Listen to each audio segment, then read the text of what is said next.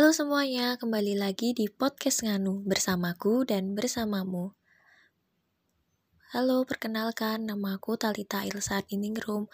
Aku mahasiswa Ilmu Komunikasi angkatan 2019 Universitas Muhammadiyah Yogyakarta. Kali ini aku bakal jelasin tentang jenis lembaga penyiaran di Indonesia menurut Undang-Undang Nomor 32 Tahun 2002. Undang-Undang 32 nom tahun 2002, lembaga penyiaran yang berbentuk badan hukum yang didirikan oleh negara namun bersifat independen, netral, dan tidak komersil dan berfungsi memberikan layanan untuk kepentingan masyarakat lokal. Contohnya itu ada TVRI sama RRI.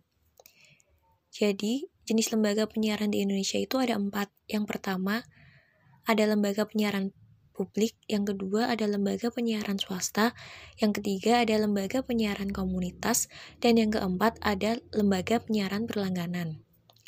Lembaga penyiaran yang bersifat komersil berbentuk badan hukum di Indonesia yang bidang usahanya hanya menyelenggarakan radio atau televisi. Warga asing dilarang menjadi pengurus lembaga penyiaran swasta kecuali untuk bidang keuangan dan bidang teknik.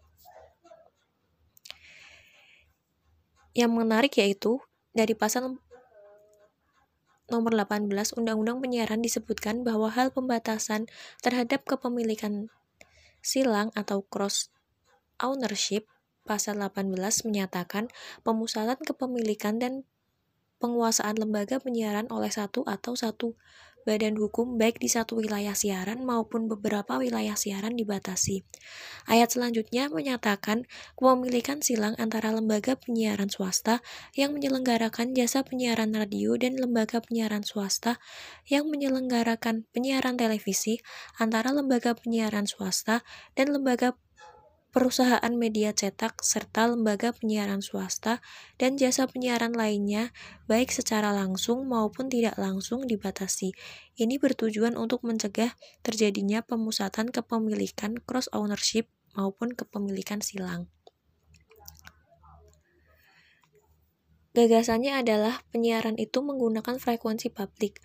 Karena frekuensi publik, maka harus ada dua diversity yaitu diversity of content yaitu beragam konten. Yang kedua yaitu diversity of ownership yaitu beragam kepemilikan. Nah, lembaga penyiaran swasta ini mendapatkan produksinya dari siaran iklan atau usaha lain yang sah yang terkait dengan jasa penyelenggaraan penyiaran. Lalu selanjutnya ada lembaga penyiaran komunitas. Lembaga penyiaran komunitas yang berbentuk Badan Hukum Indonesia didirikan oleh komunitas tertentu bersifat independen, tidak komersil dengan daya pancar yang rendah, luas jangkauan terbatas, dan melayani komunitasnya. Jadi, lembaga penyiaran komunitas itu dibatasi, tidak boleh mencari laba dan tidak boleh merupakan bagian dari perusahaan untuk mencari keuntungan semata-mata gagasannya adalah untuk mendidik dan memajukan masyarakat mencapai kesejahteraan dengan melaksanakan program acara yang meliputi budaya, pendidikan, informasi, yang lainnya menggambarkan identitas bangsa. Bagaimana lembaga penyiaran komunis ini bisa eksis? Nah, jadi salah satunya Pendapatan yang bisa didapatkan adalah diperoleh dari kontribusi komunitas tertentu dan menjadi milik komunitas tertentu. Lembaga penyiaran komunitas dapat mendapatkan biaya dari sumbangan sponsor yang tidak mengikat. Lembaga penyiaran komunitas dilarang melakukan siaran iklan komersil kecuali iklan layanan masyarakat. Nah, itu yang membedakannya dengan lembaga penyiaran swasta. Lalu yang selanjutnya ada lembaga penyiaran berlangganan. Lembaga penyiaran berlangganan berbentuk Badan Hukum Indonesia yang bidang usahanya hanya menyelenggarakan jasa penyiaran berlangganan dan wajib terlebih dahulu mendapatkan, izin penyelenggaraan penyiaran berlangganan. Lembaga penyiaran berlangganan ini bisa dibagi lagi menjadi tiga secara teknologi yang digunakannya, yang pertama itu ada berlangganan melalui satelit. Contohnya ada MNC, Transvision, dan sebagainya. Yang kedua, berlangganan melalui kabel. Contohnya ada Telkom dan VCTV. Yang ketiga, ada berlangganan melalui telestrial.